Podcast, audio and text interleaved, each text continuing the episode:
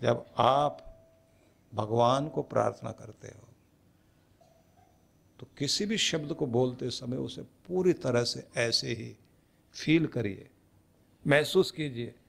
उतनी भावना से उस शब्द को बोल के देखिए। और जब खुद संकल्प करते हैं, मैं ये करूँगा तो पहले तैयारी कर लो, उसी पूरी भावना के साथ, पूरे अच्छी तरीके से चीख कर कहो, मैं ये कर रहा हूँ, सुन ले पूरा संसार। सुन ले पूरा ब्रह्मांड, मैं ये होने चला हूँ आज। जितनी भावना से बोलोगे तो यहाँ की तरंगे ब्रह्मांड तक जाएँगे।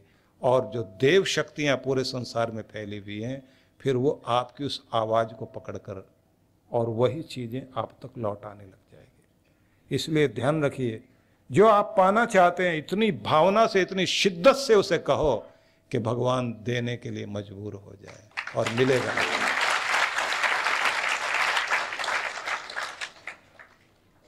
तो इसलिए मांगिए, पर मांगना आए।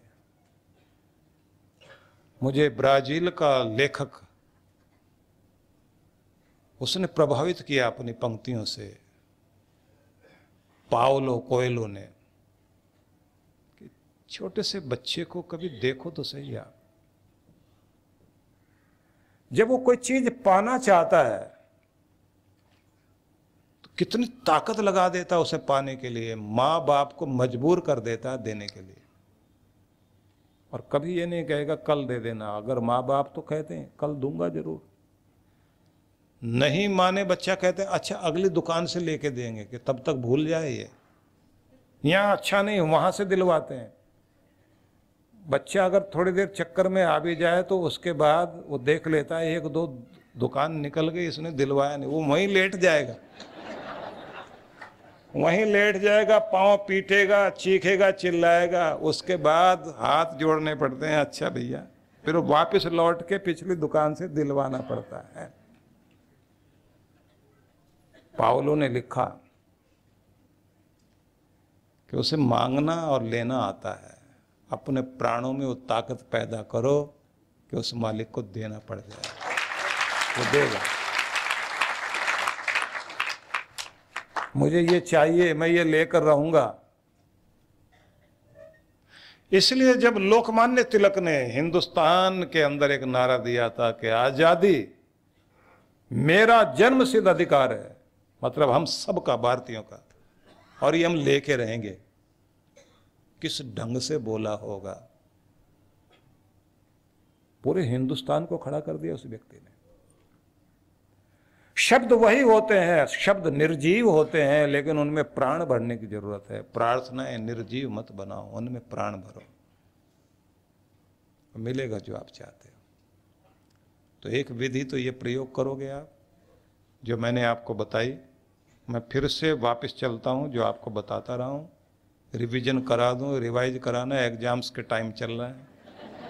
तो रिवाइज ये कराता हूँ कि आपके मन मस्तिष्क में हर दिन पचास से साठ हज़ार विचार आते हैं, जिनमें 80 90 परसेंट नकारात्मक नेगेटिव थॉट्स आते हैं।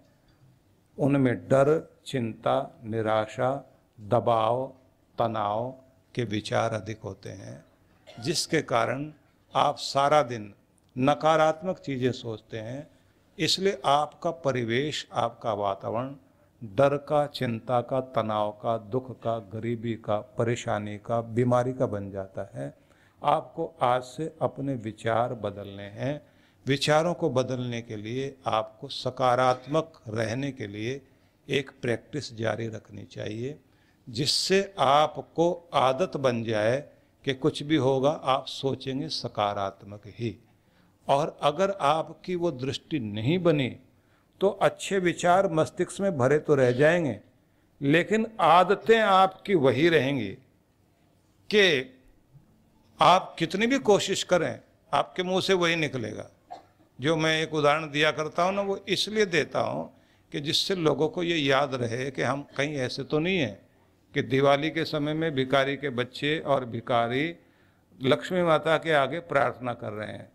भगवान हमें एक कार दे देना, लक्ष्मी माता हमें कार दे देना, और बच्चों ने तुरंत बोल दिया हाँ फिर हम कार में बैठ के भीख मांगा करेंगे।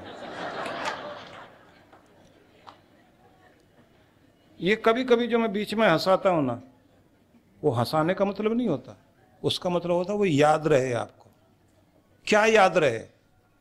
ये याद रहे कि अगर ये आदत पड़ गई आपको तो जिस लक्ष्मी माता से राजा बनने के लिए भी प्रार्थना की जा सकती है। भिकारी मन, वहाँ भी वही बात कहेगा, कार दोगे, हम भीख मांगेंगे। या हम राजा भी बन गए, हम पूरे दुनिया भर के देशों से जाके भीख मांग के आएँगे। मन भिकारी हो जाएगा।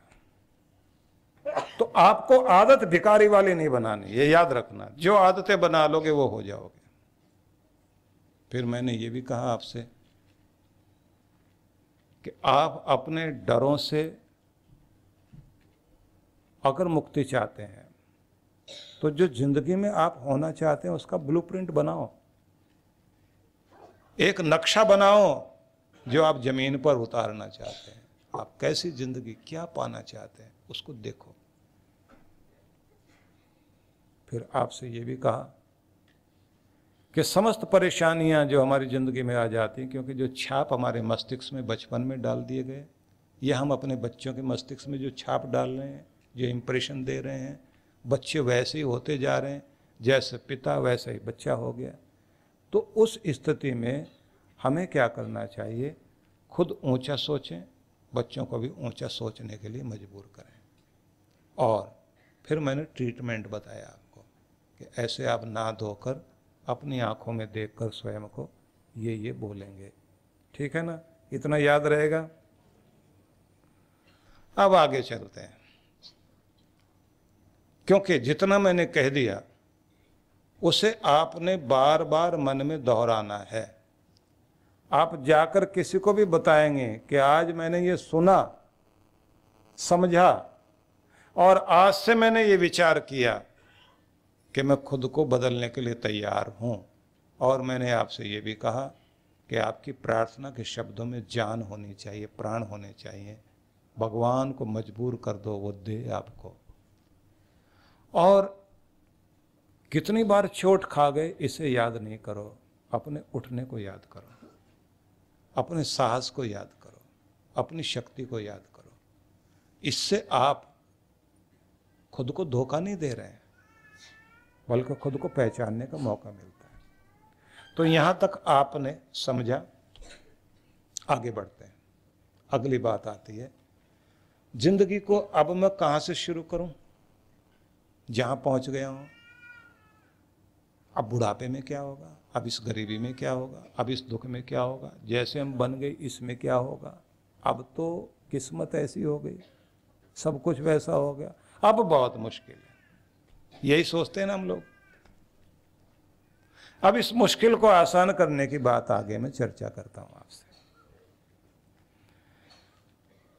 आप जहाँ हैं, जिस रूप में हैं, जिस स्थिति में, जिस परिस्थिति में, जिस दशा में हैं, वहीं से रास्ता उन्नति की तरफ़ भी जाता है, वहीं से रास्ता भगवान की तरफ़ भी जाता है।